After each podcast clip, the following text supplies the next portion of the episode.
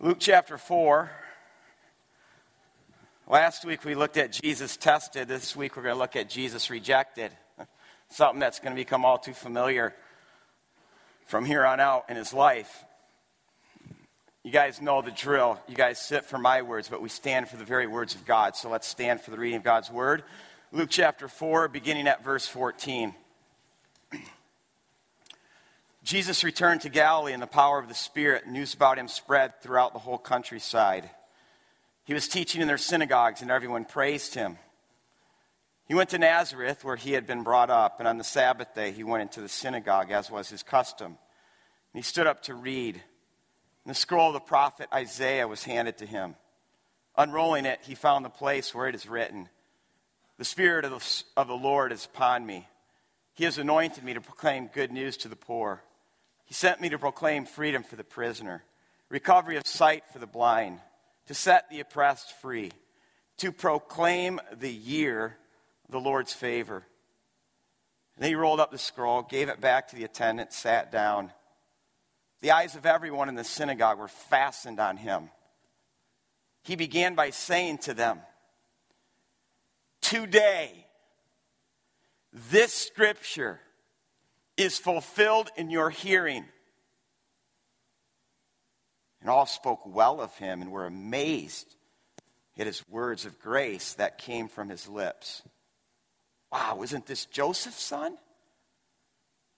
And Jesus said to them, being a good pastor, not being done yet, Surely you will quote this proverb to me Physician, heal yourself.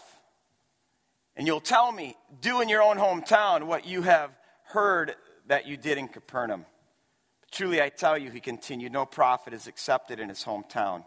I assure you that there were many widows in Israel in Elijah's time when the sky was shut for three and a half years and there was a severe famine throughout the land. Yet Elijah was not sent to any of them, but only to a widow in Zarephath in the region of Sidon. And there were many in Israel with leprosy in the time of Elisha the prophet, yet not one of them was cleansed. Only Naaman the Syrian. And all the people in the synagogue were furious when they heard this.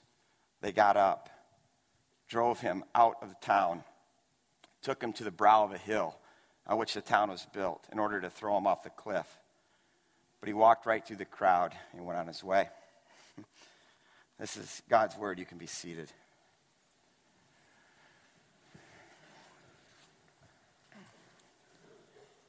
All right, I wanted to start with a little bit of biblical background this morning. Uh, Jesus returns to Galilee. He has probably, if you take John's account into this, gone from the Jordan River up into Jerusalem, had a nice talk there with Nicodemus, then makes his way where few Jews would travel through Samaria and has um, an encounter with a woman at the well. Then he makes it back to Capernaum and throughout Galilee, and his ministry now is being unleashed. Um, and now he comes to his hometown, Nazareth. First of all, I just want to say what is the significance of Jesus returning to Galilee? Why Galilee?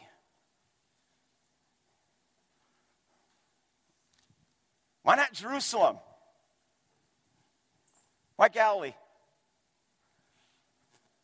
Theologically speaking, why Galilee? Biblically speaking, why Galilee? Anybody know? Okay, um, let me see if this PowerPoint made it this week. Hey, sweet. Okay, that's Galilee. Okay? And I don't know if you can brighten it up a little bit, but if you can't, do you see some of the words there in blue? You see the word Zebulun where I'm pointing down there? Okay, that's, that's the tribe of Zebulun. You know what's right in the heart of Zebulun? Nazareth. Go up towards the Sea of Galilee to the right, and you see that word Naphtali? That's the tribe of Naphtali. You know what's right in the heart of Naphtali? Capernaum. So his hometown is in Zebulun, and then what he makes his ministry headquarters is Naphtali. Well, what's the significance of that? Isaiah 9. Isaiah 9 says this Nevertheless, there will be no more gloom for those who are in distress. In the past, God humbled the land of Zebulun and the land of Naphtali.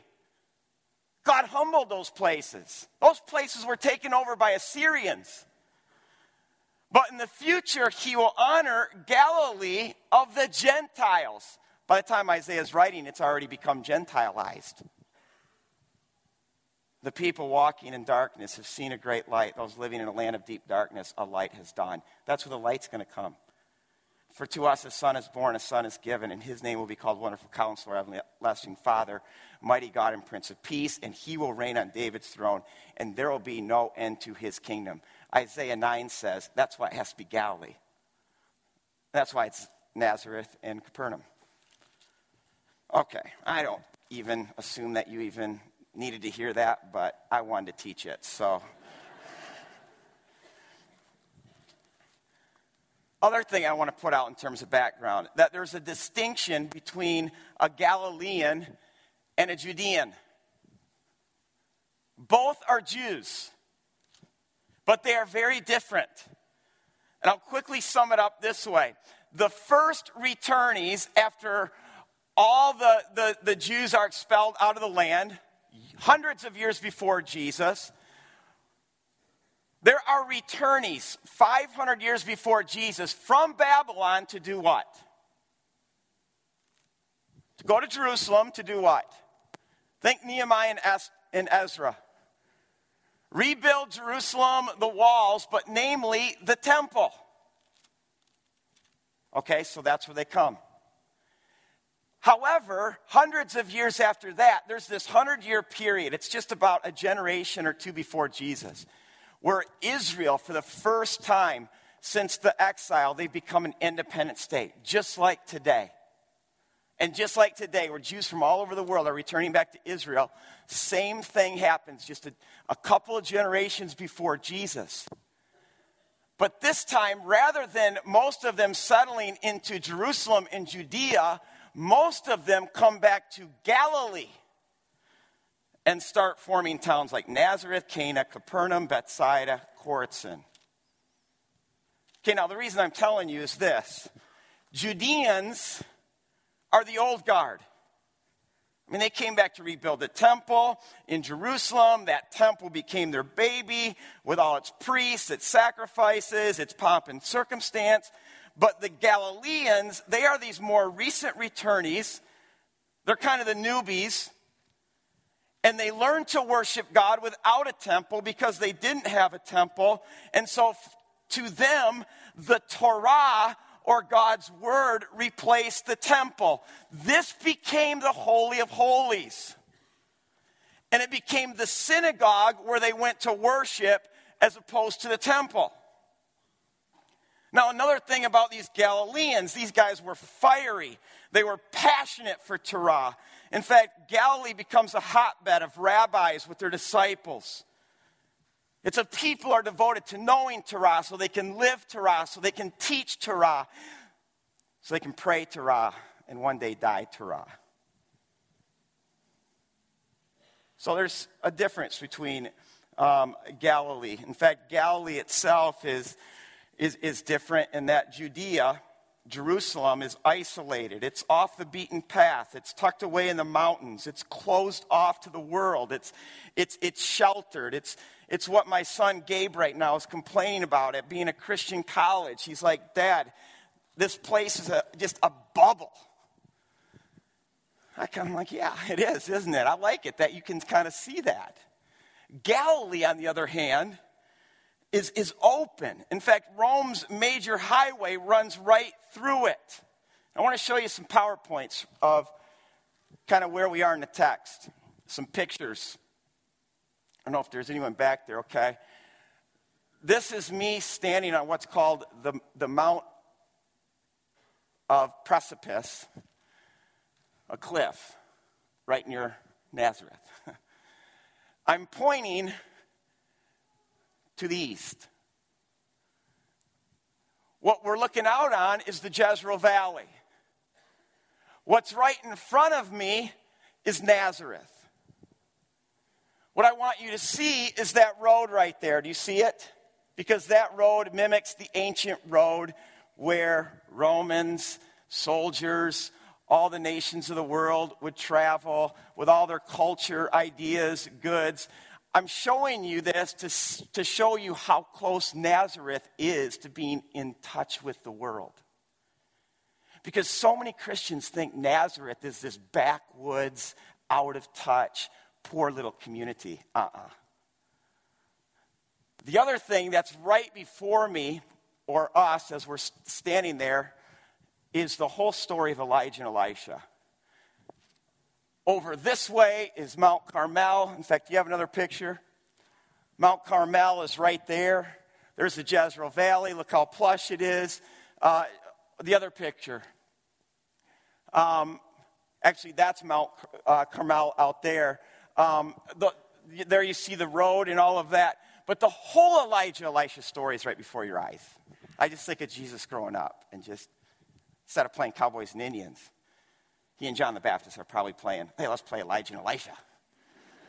you know?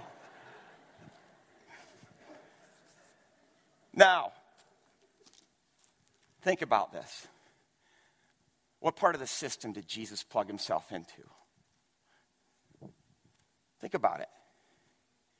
He could have been a king in Jerusalem, Herod. He could have plugged himself in there.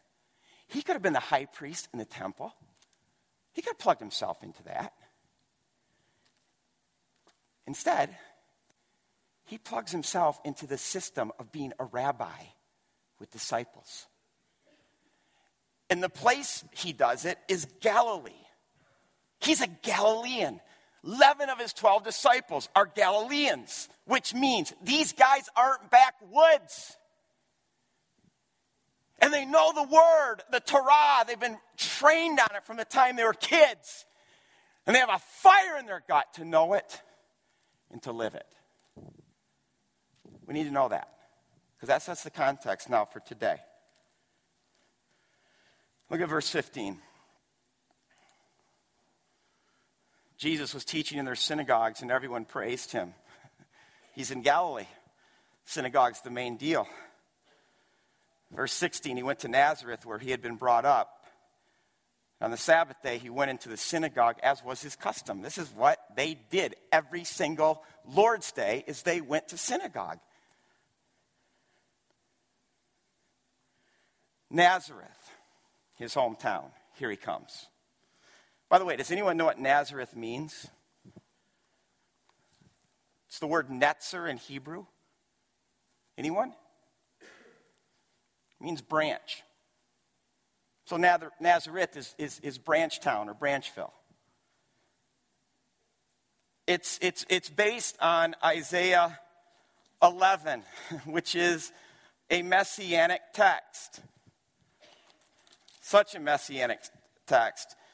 A branch will come out from the stump of Jesse. Jesse's David's dad, and, and the roots and from his roots a branch will bear fruit. The Spirit of the Lord will rest on this branch a spirit of wisdom, a spirit of counsel, a spirit of knowledge. And he will delight in the fear of the Lord. And, and, and if you want to know what this says about this king to come and his kingdom, it says, In that day, the root of Jesse will stand as a banner for all Goy, all Gentiles, all peoples. The nations will rally to him, and his place will be glorious. So I don't know, like, why did they name the town Nazareth? Well, at a minimum, they're priding themselves on being descendants of Jesse, descendants of David, but maybe they're thinking, hey, as descendants of David, maybe we're the branch. Maybe Messiah will come from us. I don't know. But let me ask this question Jesus is coming home. You think the place was packed that day? Yeshua ben Yosef, he's coming. Can you believe it? Now, notice verse 17. And the scroll of the prophet Isaiah was handed to him. unrolling it, he found the place where it is written. Here's the custom, and this custom goes all the way back, well before Jesus' time. First, you, you, you stand up and you read a passage from Torah. Torah is the first five books of the Bible. Then you would also read a second text from what's called the Haftarah, which would be from the writings or the prophets. I don't know if this was already um, established, this reading schedule, so it was assigned to Jesus, or whether he just took the liberty to say, I'm going here to Isaiah 61. Ooh, I just gave it away. I was just going to ask you, what text did he read? Did you already knew that though, right? He finds this text, reads it, and his sermon is this. Today, this text is fulfilled in your hearing. In other words, what they just heard Jesus say is this I'm the Messiah. Which means the gospel of the kingdom of heaven is at hand. And does anyone know what Isaiah 61 is about? Like, what is the promise of Isaiah 61 in specifics? It's about Jubilee. You guys remember Jubilee? Jubilee is the ultimate Sabbath. Sabbath to us is kind of a bad thing, but Sabbath for a Jew is the closest thing to heaven on earth because Sabbath to them means rest. It means to cease. For six days, we are to be like our Creator in that we build things and produce things and develop things and we rule and subdue the earth. But the seventh day of the week is a day where we cease and we rest and we enjoy our God. And God not only loved Sabbath day, but He loved Sabbath year. He, he applied a seventh year, a whole year of ceasing, of resting, allowing the ground to rest, even the animals to rest. On top of that, God wasn't done. He says, then there's the seventh, seventh year, the 50th year, which was called what? Jubilee. What happens on Jubilee? three amazing things. Just imagine this. Number one, it's the year of release. All slaves set free. Second of all, it's a year of return. Everyone got to return to the land that was originally their families. It's like hitting the reset button every 50 years. It's like wiping, wiping the slate completely clean. It was also a year of forgiveness. All debts, all debts were forgiven. And this is why this is called a year, not just the Lord's day, as Sabbath is. This is the Lord's year. It's the year of the Lord's favor. Who is this good news to? This is good news to the poor. This is good news to the oppressed. This is good news to the slave. This is good news to the outcast. And Jesus claims this text and says, The Spirit of the Lord has anointed me to proclaim good news to the poor, to proclaim the year, the year of Jubilee. And then he stands up and says, Today, this text is fulfilled in your hearing. And what's their response? Stone them. Uh uh-uh. uh Look at the text. Verse 22. They love it. They love what they just heard. They're actually marveling at Jesus' sermon. I'm like, wow. He just said one sentence basically, read a text and, and, and said one sentence. They're marveling over it. What are they marveling over? First of all, the stunning pronouncement that Jesus just made He is Messiah. The Messiah has come.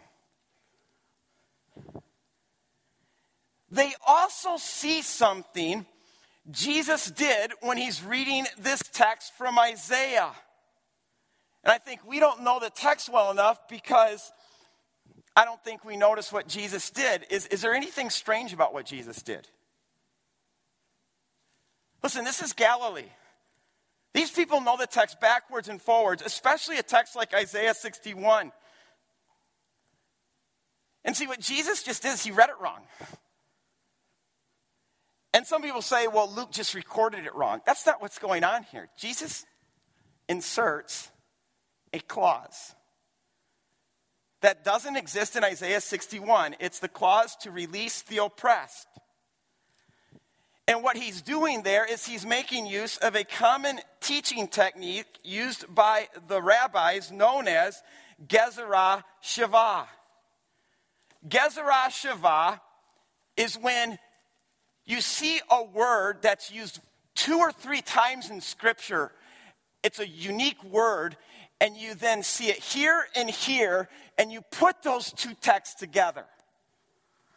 Jesus does it all the time. Uh, he does it with the Hebrew word ve'ahavta. Ve'ahavta is only used two times in the Bible. It's this unique uh, command form of the word love. So in Deuteronomy 6, it says, Ve'ahavta, you shall love the Lord your God with all your heart, soul, and might. And then in Exodus 19, verse 18, you have it used again, Ve'ahavta. This time it's, you shall love your neighbor as yourself. And Jesus puts those two together and says, this is the greatest commandment. He does it all the time. And he's doing it here again. This clause, the year acceptable to the Lord or the year of the Lord's favor, there's only one other time where that clause is used in the whole scripture. It's Isaiah 58, verse 5. Come on, don't you want to go there? and see, the context of Isaiah 58, I mean, God's saying to Israel, He's saying, Look, Israel, I don't really care about your fasts. Your fasts have become like this man made religion. It's, it's really nothing to me. And then God says, if, if, if you want to please me, you're going to do this. He says, Is this not the kind of fasting I have chosen? Isn't it to loose the chains of injustice? And here it is to set the oppressed free to break every yoke? Is it not to share your food with the hungry, to provide the poor wanderer with shelter, when you see the naked, to clothe them? And he says, if you do away with this yoke of oppression, if you spend yourselves on behalf of the hungry and satisfy the needs of the oppressed, then your light will rise in the darkness and your night will become like the noonday. And the Lord will shepherd you always, and he will satisfy you and you will rebuild the ancient ruins. You will raise up the age old foundations. You will be called repair of broken walls, restorer of streets and dwellings. I mean, God's never been a big fan of religion. Religion which is man made instead of God instructed.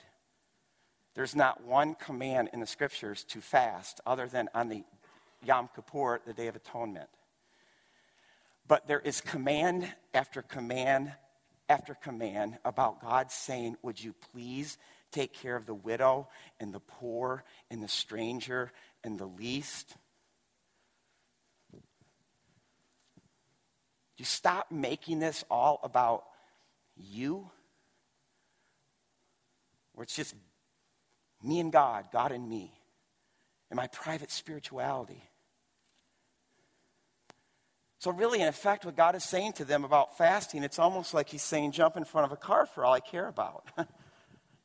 He's like, that's not what I care about. That's your thing. My thing is that you would tangibly care for the least of these.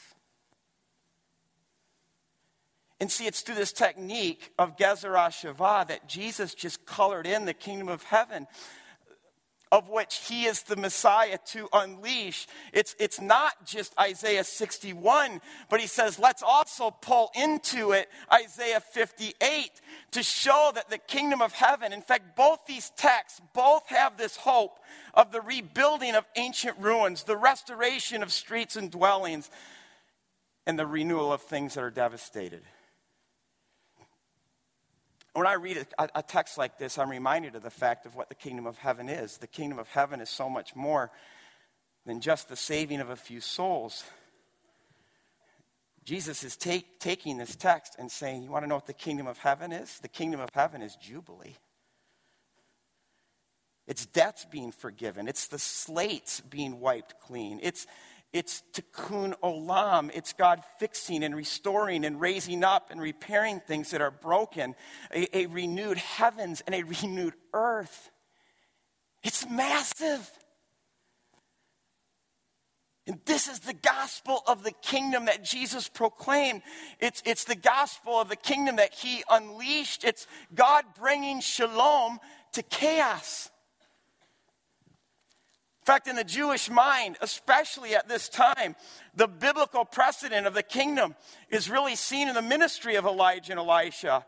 Because in their ministry, we see that the lepers are healed, the blind are given sight, the poor have good news preached to them, the dead are raised. So they believe that when Messiah comes, that's what it would look like. Fact, do you remember John the Baptist's question in Matthew 11? He says, Are you the one, Jesus? And Jesus answers him. He says, Yep, don't you see, John? The blind see, the lame walk, the deaf hear, the lepers are cleansed, the dead are raised, the poor of the gospel preached to them. Because that's what the kingdom of heaven is.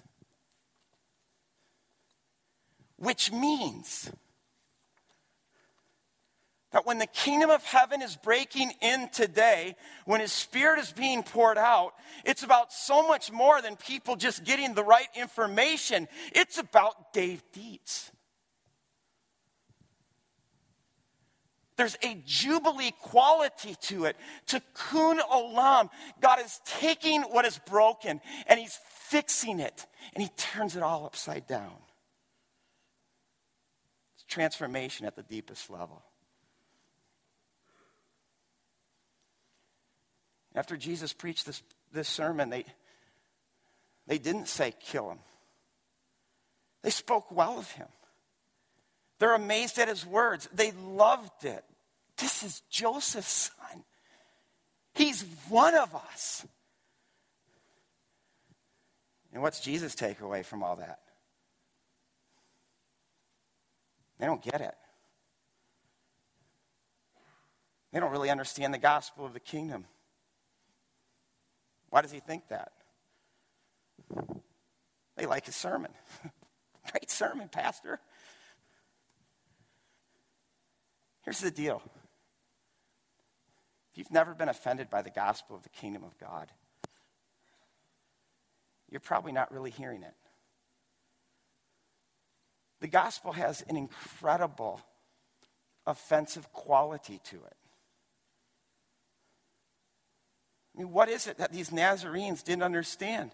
Basically, what they didn't understand is who the gospel's for.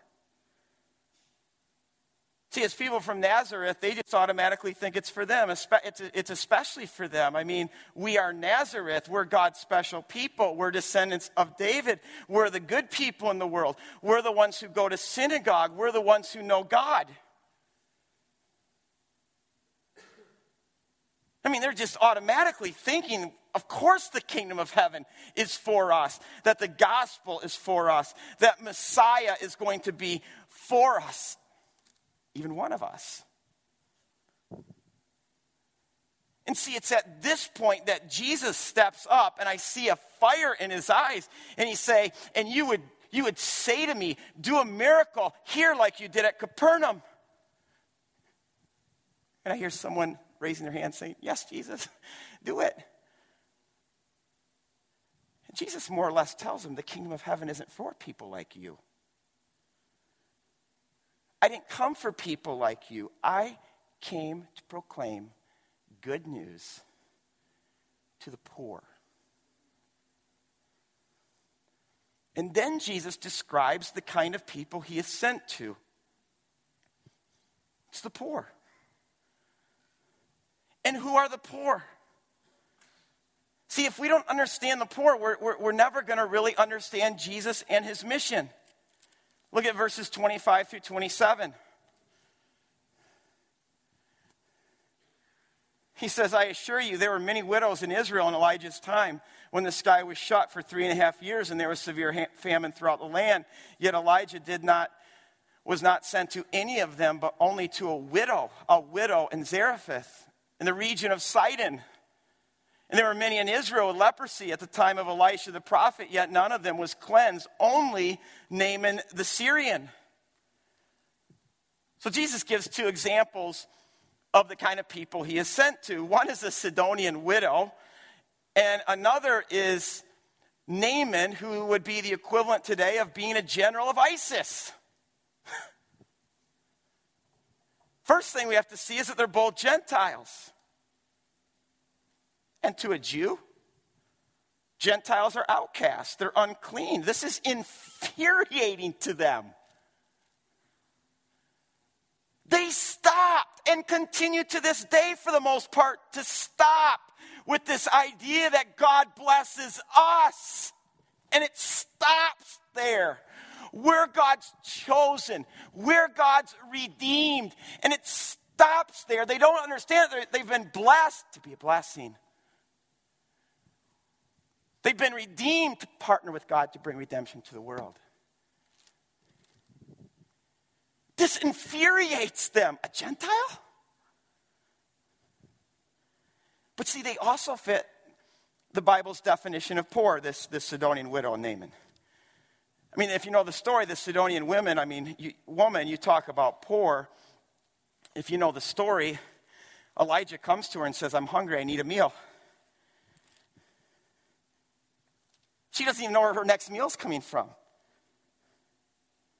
Then there's Naaman. Now, what's interesting about this example is Naaman is, according to the story, he's, he's rich, he's famous, he's known throughout the world, he's second in command, he's a celebrity. So already we should be deducting that Jesus' definition of poor is, is more than just one social economic standing. But see, what makes this rich man poor, if you know the story, is this great man develops leprosy. And in that world, leprosy made a person an instant outcast. I don't care how rich or famous you were, I don't care how much money you had. You had to live in a leper colony. You were now an outcast. And see, this is why in the Bible, the poor is more than just a descriptor of someone's financial standing. It's a person in chaos. And I'll tell you, I know a lot of people with great means, and I look at their life, and their life is complete chaos. And so, one of the takeaways, what Jesus is saying, he's saying, I'm sent to the poor, I'm sent to those in chaos, I'm sent to the outcast. And I want you to see how far Jesus pushes this because it needs to offend us.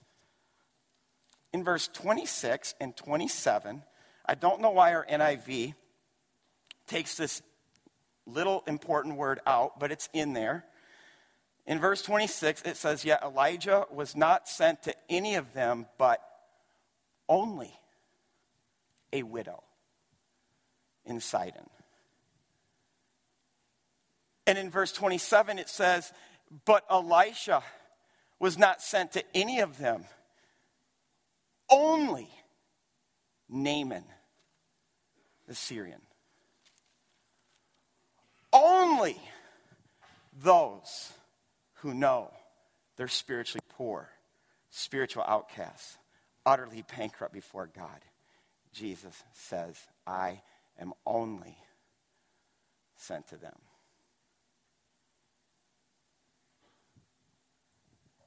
Are you hearing this? Do you know this? Do you believe this? His gospel is preached to the poor, that only the poor in spirit get the kingdom, only the poor. Does this offend you? It should. See, and it's when they hear Jesus say this that now they say, let's kill him. It's not because he claims to be the Messiah, it's who he claims to have come for.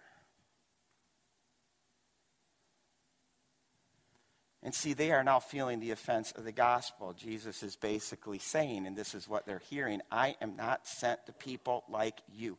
People who just think automatically that they are okay, that they are good, who think they're entitled to God and his kingdom, who think they have so much to offer God in the end. Jesus, I'm not sent to you. Now, I think we're really quick to spiritualize all of this because I just did it myself. What did I turn poverty into? Spiritual poverty. What I turn poor into? Being poor in spirit.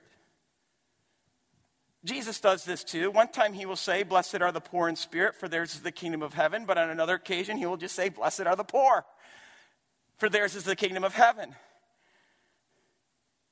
Because here's the deal at the end of the day, all that matters to God is our heart. And so spiritual poverty is the thing that he sees. But the poor, the literal poor, do have an advantage. Because the person in chaos understands what spiritual poverty looks like. That's why the Bible says it is a dangerous thing to be rich and to live the good, comfortable life because the people who have things and the people who run things and the people who are in control of things have a hard time understanding what it really means to be poor in spirit. Jesus says, Beware. I want us to think about this a little bit because we live in West Michigan and we have all the comforts uh, of the world at our fingertips. And it's so easy for people who have all the, the world's comforts, who live lives of such privilege, to start developing this smug, self sufficient, condescending attitude. It's an attitude of entitlement. I'm good. My life is good. I'm okay. Oh, let's sprinkle a little Jesus on top. And even when we take it further, where it's not just that we're good and okay, but everything that we are and everything that we have is because I worked for it. I deserve this. I'm entitled to it. And it's not long then before that attitude gets applied to our relationship with God, where we just look at God and say, I'm good, I'm okay, I don't need anything. Oh, except for maybe a couple days a year.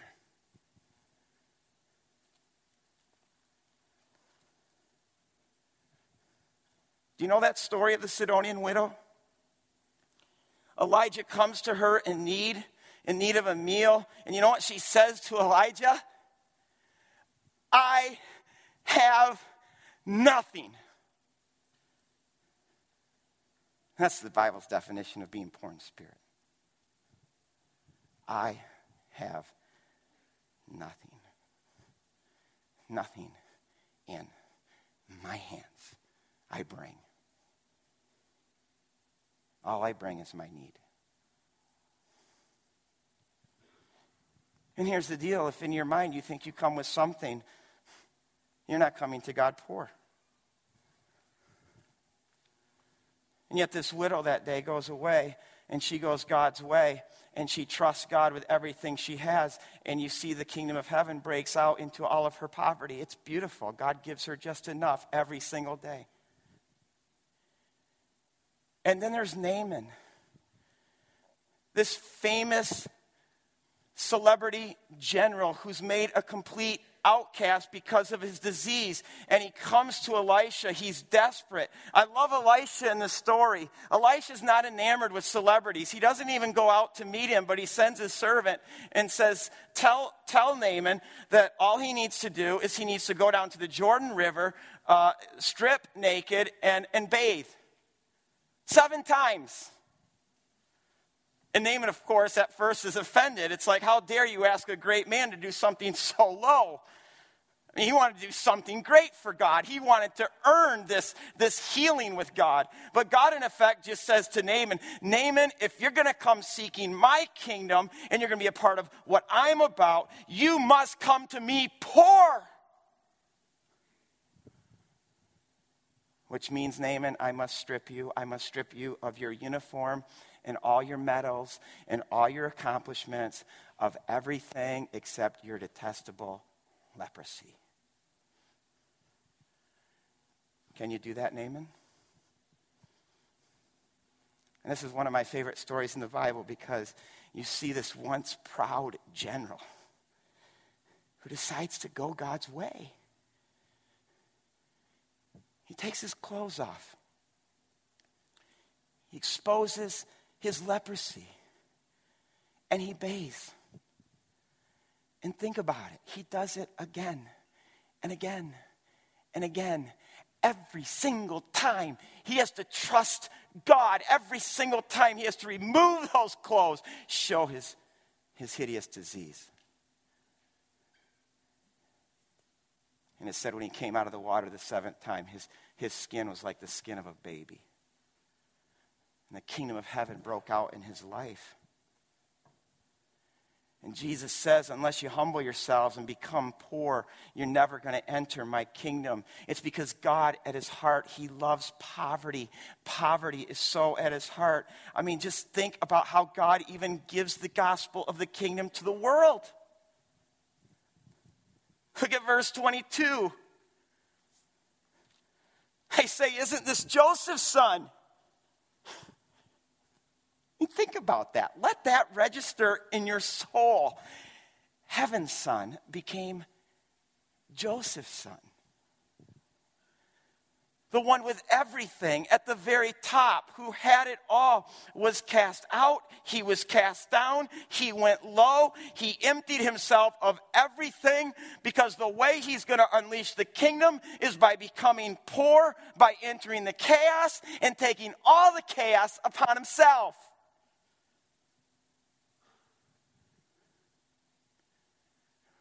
we do not get the kingdom by being born in Nazareth,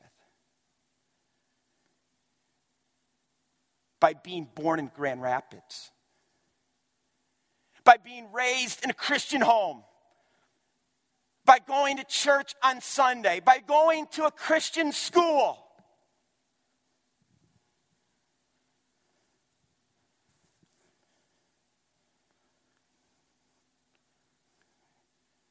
We get it by becoming poor. And that's the offense of the gospel.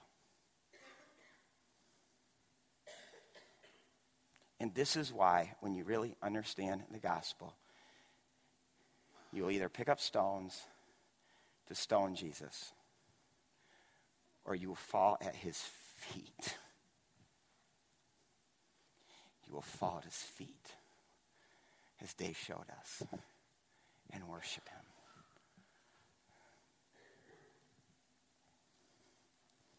So I'm going to end with this question Have you gone God's way?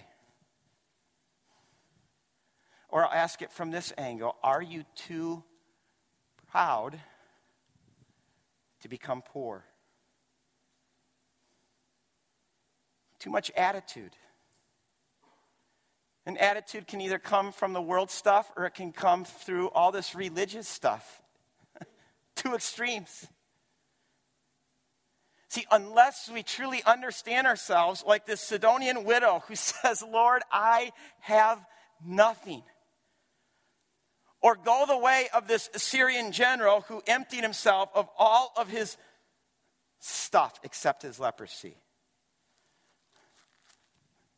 We will never enter or experience the kingdom of heaven.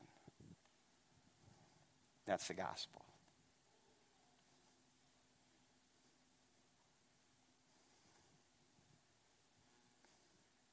I have mikvah up here this morning. I don't want anyone coming up. Not today. I want you to get with the Lord today. Let God speak these questions to your heart. Have you truly become poor? Take it upon yourself. Find a place.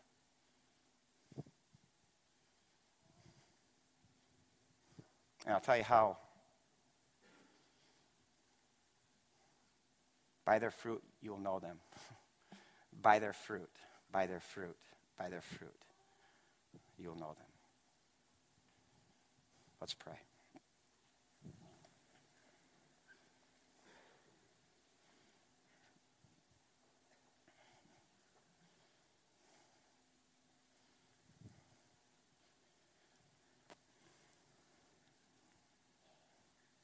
God, we live in a context, a religious context and a worldly context where we need to beware. It's a difficult thing for us to see our poverty, and to enter poverty of spirit.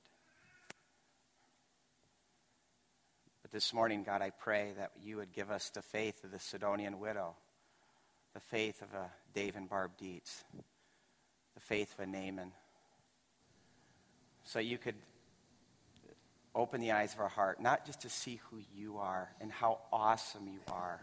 Heaven's Son became Joseph's son for our sake.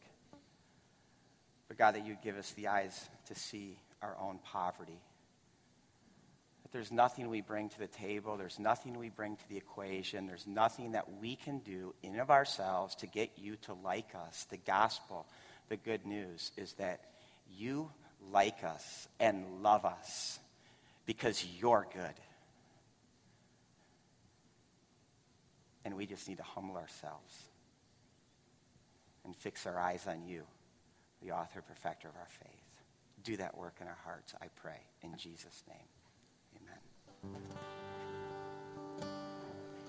Ushers, come forward. We're going to take an offering.